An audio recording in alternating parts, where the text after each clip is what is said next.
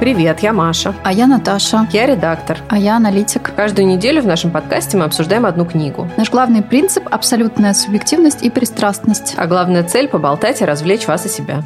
Сегодня мы хотим обсудить нон-фикшн. По-английски он называется «10% happier», по-русски называется «Подонок в вашей голове». Избавьтесь от пожирателя вашего счастья. Дэна Харриса. Перевод, конечно. Да, перевод странный, потому что название это вполне объяснимо, и в книжке написано, почему она так называется. Поэтому, если дочитать ее до конца, то как бы все понятно становится. Там есть целая глава, которая так и называется да. 10% Happy.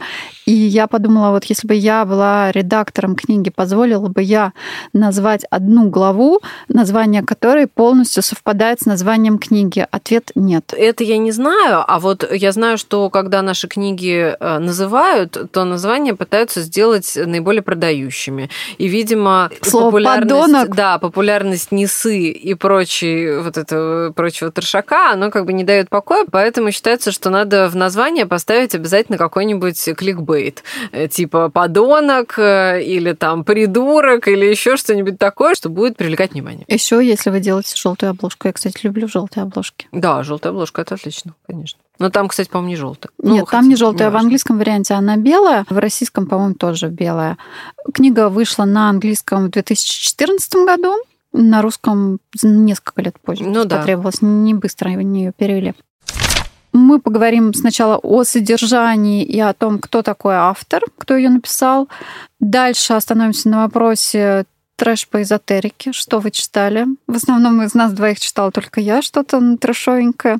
Но я о чем-то расскажу, что-то я утаю. Нужны ли какие-либо практики для поддержания своего ума в ясности, четкости сознания? Об этом ну мы говорим. И как бы эмоционального состояния. И еще о том личной истории, когда мы любим читать личные истории, а когда они не очень заходят, и от чего это зависит.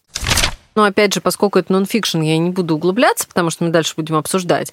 Но я скажу, что Дэн Харрис – это журналист американский, который много лет вел программу «Доброе утро, Америка». Но начинал свою карьеру он не так. Он сначала был военкором и ездил по всяким горячим точкам. Причем поскольку это довольно опасно и довольно адреналиновая такая история, э, то она на самом деле вызывает привыкание. И это как бы ну, известная довольно тема, что журналисты в горячих точках, которые работают много, им потом сложно вообще переключаться на что-то. И вот это как раз э, та история, которая произошла с нашим героем, потому что вот он побывал в миллионе этих горячих точек, побывал там на войне, там, сям и так далее, и в какой-то момент э, он понял, что ему что-то не хватает в этой жизни, и начал, короче, принимать наркотики. Давай четко скажем, какие горячие точки. То есть книжка вышла в 2014 году, а так он был в Ираке, в Афганистане, как мне кажется, и ездил еще эпизодически в другие точки, но конкретно в Ираке он был долго, ну, месяцами. Да. Ну и когда, в общем, его вернули, выяснилось, что, что жить ему тяжело. Вот этого в мирную вот эту вот реальность ему вписаться сложно. И он начал принимать наркотики. Ему казалось, что это нормально все. Ему казалось, что вообще все хорошо. Ну, окей, наркотики, ну и что? А кто не принимает наркотики? Вот. А потом он начал вести «Доброе утро, Америка», по-моему, уже тогда, да? Нет, нет. Э, «Доброе утро, Америка» он начал вести позже, а так он эпизодически, ну, поскольку это, по-моему, ABC, эпизодически заменял кого-то из а, хостов ну да, и э, новости, читал да. новости. Да, и во время прямого эфира у него случилась паническая атака. Причем она у него случилась раз, потом случилась еще раз, и, в общем, он понял, что что-то, кажется, надо менять в этой жизни. Годы психотерапии, ла-ла-ла, там он пробовал разные какие-то способы лечения, разговаривал с миллионом специалистов, ну, поскольку, тут, надо сказать, он использовал свое служебное положение, потому что он же журналист, и он вел интервью, поэтому все, кто его интересовал, и все, кто, как ему казалось, знали рецепт вот этого э, спокойствия и какой-то умиротворенности, им смогли его найти, он их всех приглашал к себе на интервью, чтобы с ним пообщаться и узнать. И прочитал еще миллион книг, естественно. На самом деле, он родился наполовину в еврейской семье, и он был атеистом, несмотря на это. Но когда он пришел на телевидение, там каждому корреспонденту дают какую-то свою тему, ну, в которой, чтобы человек лучше разбирался, ее вел. И ему просто дали религию. Да. И дальше пошло и поехало. Там, где религия, там и эзотерика. И именно поэтому он э, снимал с ними долгое время интервью, в общем, собственно, эмоционально не вовлекаясь до определенного момента. Ну вот, а тут э, надо сказать, что у него э, довольно уникальная история в этом плане, потому что ему надо было не просто найти какой-то вот источник спокойствия, но тут надо было найти вот ту грань, которая отделяет спокойствие от пассивности, да, да и, и пофигизма, потому что он э, очень любил свою работу, хотел продолжать работать в этой конкурентной среде, а среда такая, что там просто акулы, и э, если ты расслабишься, тебя просто сожрут. И поэтому вот как бы надо было сохранить, с одной стороны, вот эту вот способность пробиваться локтями вверх по карьерной лестнице, а с другой стороны, при этом не впадать в панические атаки и не прибегать к помощи наркотиков. И вот он искал как бы вот этот свой путь, который ему поможет э, обрести это состояние. Перепробовал кучу всего, в итоге нашел свой ключ к тому, чтобы вот стать на 10% счастливее. Этим ключом оказалась медитация. И вот об этом своем пути он рассказывает в этой книге. Давай еще немного о языке поговорим. Мы слушали ее на английском, и мы обе ее слушали два раза, потому что первый раз я ее, по-моему, слушала лет пять тому назад, когда да. она еще была не переведена. Ты, наверное, я мне тоже, кажется, тоже. Мне кажется, что ты мне ее посоветовала, и я решила прочитать, ну, послушать. Вот тогда я ее послушала первый раз, потом я ее слушала еще раз, но оба раза, надо сказать, я действительно наслаждалась языком, потому что, ну, он, правда, талантливый журналист, книжка написана отлично, там очень много юмора, она написана простым языком, то есть тебе не надо ни в какие дебри углубляться. Там такой сценарий, потому что он сам ну, прописывает сценарий своих новостей, прописывал, и получается, что каждая главка, в ней есть сценарий, она цепляет с самого начала, она хорошо простроена, и язык шикарный. Например, он ездил на ретриты по медитации. Там были люди, которые очень сильно заботились об окружающей среде. И об одной из них он написал «She is really militant about recycling». Да, то есть готов глотку перерезать.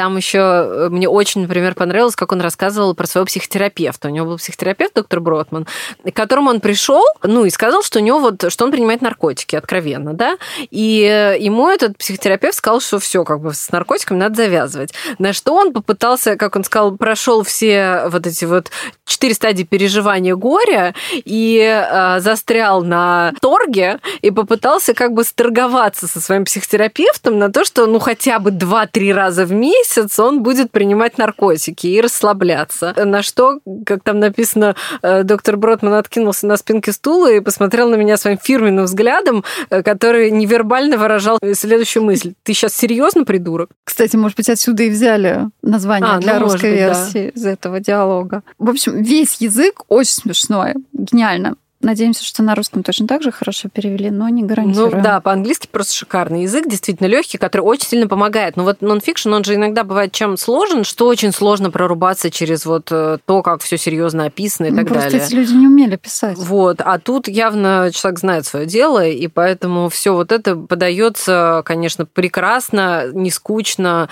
и прям как надо. Еще немножко об авторе. Он... Да, почему мы в прошедшем времени все время говорим, не потому что он умер. Да, не потому что он умер, а потому что в 2021 году он уволился с телевидения и открыл, если верить Википедии, открыл свою компанию по медитации.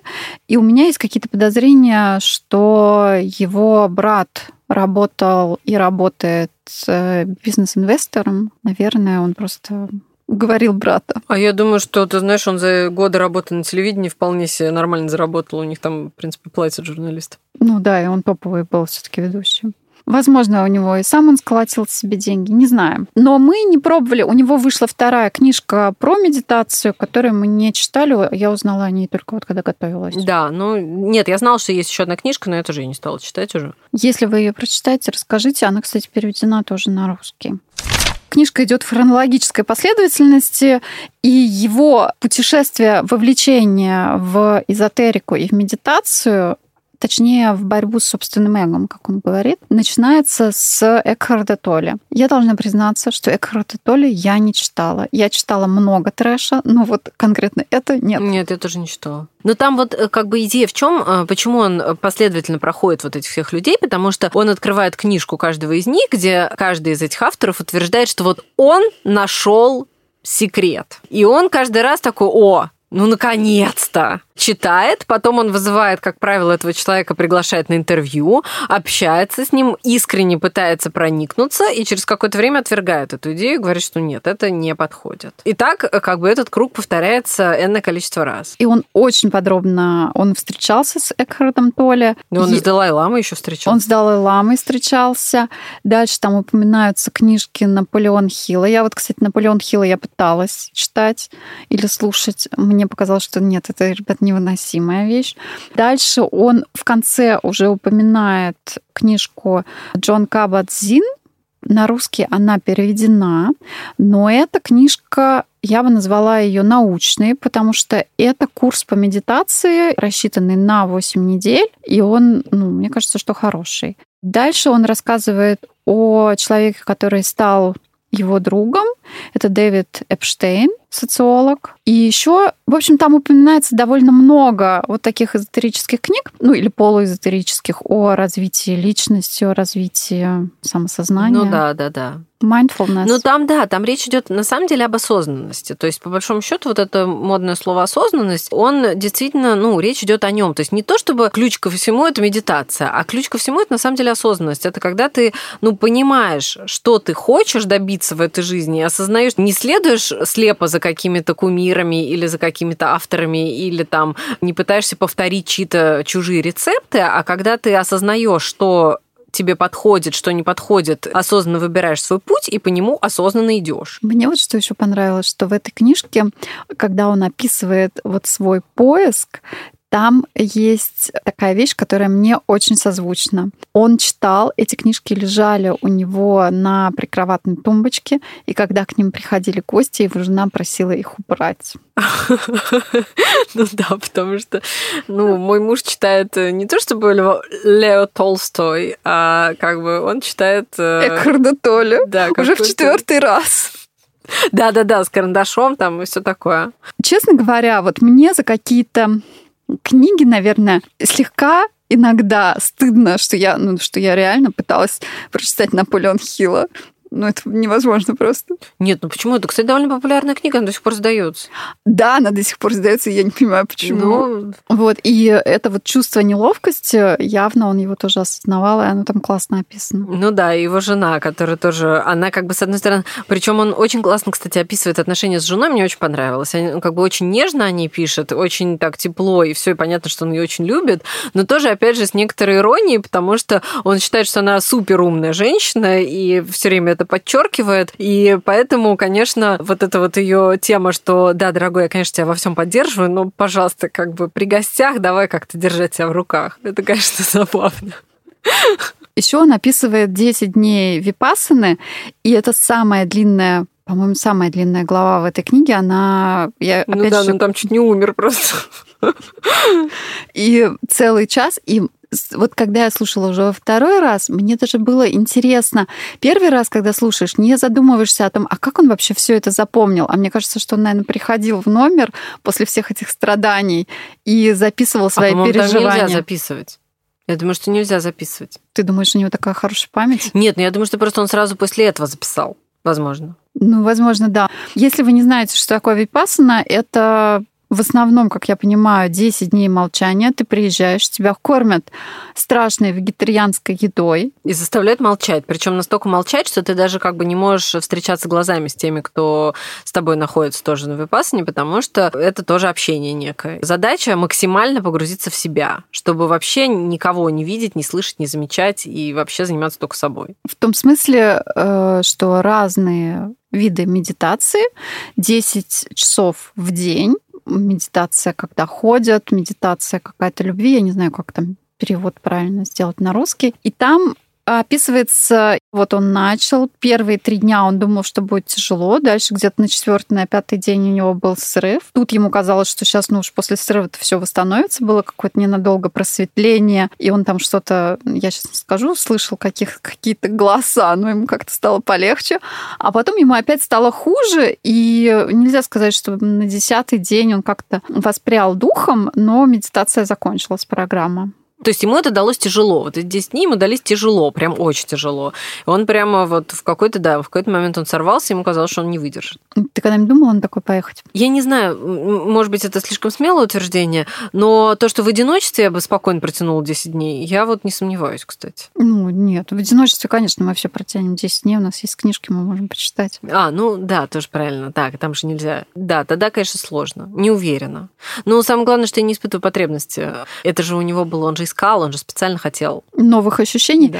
Интересно, что в конце, когда он описывает э, некий свой возврат к активному построению карьеры и активному выбиванию времени вещания на телевидении, ну, на свои сюжеты, он записывал сюжет два дня нахождения в одиночной камере. И мне кажется, что вот без этого опыта десятидневного молчания, возможно, бы он не решился под камерами двое суток находиться в одиночке. Ну да, может быть, это... Но это все равно любой опыт полезный, по крайней мере, ты понимаешь, э, надо тебе это или не надо.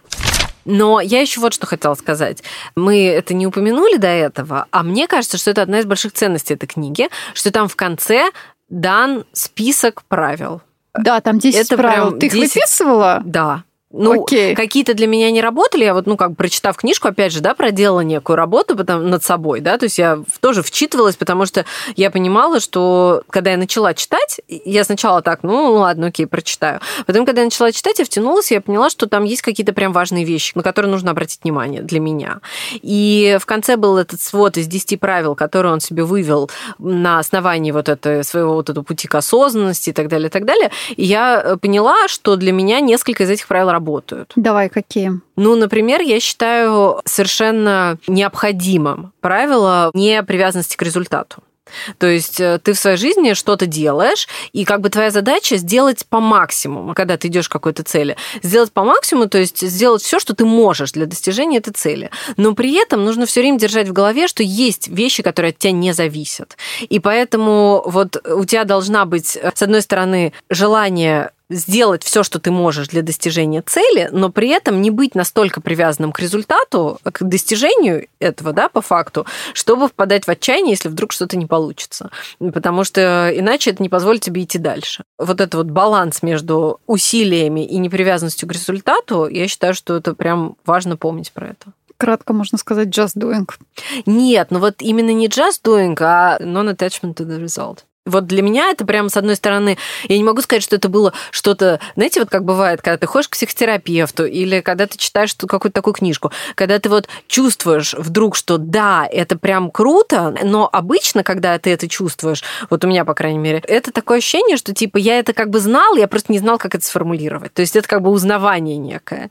И вот тут у меня тоже вот было вот это узнавание. Я такая, блин, вот точно. Именно так это и звучит. Мне кажется, первое don't be a jerk Правило. Ну да, a jerk. Ну, как бы да, это для него очень, конечно, важное правило не, не быть сволочью, потому что, ну, в его а, среде мире это... и в его конкурентной среде это довольно легко быть сволочью, потому что, ну, это прямой путь к результату. То есть самое, самое как бы простое, что ты можешь сделать, это просто идти по головам. Это совершенно очевидно. И поэтому держать все время в голове то, что тебе нужно какие-то приближения к каким-то моральным достоинствам сохранить, это важно. И, как он говорит, это работает на результат. Да, и, как правило, это работает на результат. Но это, кстати, я читала и не только в этой книжке, о том, что если ты э, искренне готов поделиться своими знаниями, если ты готов помочь и так далее, и так далее, это на самом деле продвигает тебя зачастую больше, чем когда ты идешь по головам. Как ты думаешь, нужны ли какие-либо практики для поддержания ясности ума? Тут у меня нет однозначного Ну вот я не знаю, ответа. ума это или психологически уравновешенного Мне кажется, состояния? да, для равновесия скорее. Но тут вот смотри, такая вещь. Опять же, я не знаю, можно говорить про моего психотерапевта? Мы же не даем прямой рекламы, телефона не даем, явки, пароли скрыты. Ну вот я могу так сказать, что психотерапевт, который я очень уважаю и которому очень прислушиваюсь, сказала, что сейчас вот в это время, которое, в котором мы сейчас живем, она обратила внимание, что медитация перестала работать для большого количества ее клиентов, потому что не удается погрузиться в это состояние, когда такая большая тревожность. То есть нужно искать какие-то другие способы. Мы с тобой бухаем вино, например. Но в умеренных количествах. В умеренных, безусловно, сопровождение вкусной еды. Мое мнение, что что-то для поддержания ума и психологического равновесия, с одной стороны, это мода, и мода это связано с тем, что никакого реального религиозного образования или этических ценностей да, в детстве ну вот, мы их не получили. Как мы с тобой обсуждали Джейн Остин, да, там же был вот этот момент, что есть вот этот современный, как бы, ну, типа спор о том, что вот была ли она озлоблена там на окружающий мир, или там была ли она недовольна, и как бы, ну, потому что вот на ее месте мы были бы недовольны. И вот тут нужно понимать, что она жила в совершенно другом времени, и она воспитывалась в рамках христианской морали. Поэтому у нее немножко другое было представление вообще о мире, которое мы не можем сейчас себе представить, потому что у нас скепсис вот этот, который присутствует, мы его уже никуда не денем. И мы не можем поистине поставить себя на ее место. Вот здесь вот то же самое, то есть ну, у нас не, нет вот этого. Нет жестких ценностей, нет этического Именно религиозных. Да, может быть, не обязательно религиозных, и поэтому из-за этого идет у многих поиск себя, Например, я считаю, что я себя никогда не теряла, поэтому ничего ну, искать принципе, не планирую. Да. И такой момент, а вот что вы хотите в жизни или какие ваши ценности? Мне искренне кажется, что если ваши ценности расходятся с христианскими, то какая-то у вас проблема. Да, хрень. Что базовые ценности, которые есть, они прописаны были давно, и они универсальны для всех. Поэтому, когда говорят о ценности из области «я хочу отдыхать. Для меня важно отдыхать. У меня какой-то скепсис возникает. Правда ли вы хотите отдыхать или все-таки жизнь для чего-то другого? Ну или просто вы лентяй. Поэтому да, практики Но, сейчас Наташ, необходимы. Давай. Don't be a jerk. Don't be a jerk. Ладно, будем добрее к людям. Если вы находитесь в поиске, книжка классная, можно ее почитать, что-то там заимствовать. Лично я любитель э, современного прочтения стойков. Мне кажется, они хорошие. Райан Холидей и же с ними. Но, кстати, та книжка, которая у нас будет еще в этом сезоне, там было про реальных стойков, которые начали это учение. Такой спойлер небольшой дадим. Тогда к личной истории. Когда личная история хорошо читается, а когда она утомляет? Мне кажется, что иногда я прям открываю книжку, вижу личную историю и думаю, нет, спасибо, не хочу. Мне кажется, что тут две вещи играют. Во-первых, как написано, потому что написано реально шикарно. А во-вторых, насколько авторитетен для тебя этот человек. Потому что тут вот реально же ведь речь идет о человеке, который вызывает уважение своей профессиональной деятельностью и тем, как он построил свою карьеру. Потому что он действительно, ну, профессионал крутой. И поэтому в общем-то, учитывая, чего он добился, послушать его, в общем, может быть, и стоит. Вот так я бы сказала и ты читаешь или слушаешь, и ты понимаешь, что человек умеет писать. Да. Что это не пустой звук, это реально. Мне кажется, что в личных историях срабатывает действительно мастерство автора и его личность. А нет ли какого-то утомления? Все-таки людей так много, и мне кажется, что значимых людей или тех, кто мог бы поделиться своим опытом и кто чего-то достиг, намного больше, чем я могла бы прочитать. Ну, это правда. Ну, только не читаем. Читаем только то, что доставляет нам удовольствие, и все.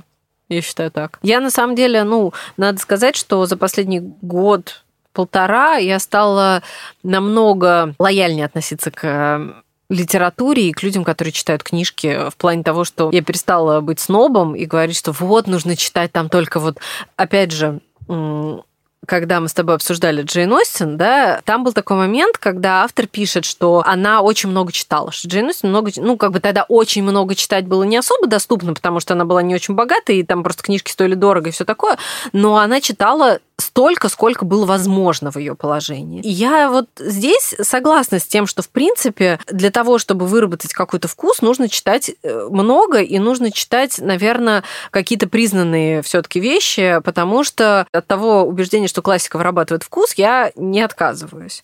Но при этом, прочитав энное количество классических книг, э, почитать э, фэнтези про вампиров, это вообще топчик. Почему бы нет? Есть такая книжка Сибрука «Hybrid highbrow, lowbrow, no-brow. По-моему, она переведена на русский, я не помню, как она ее перевели.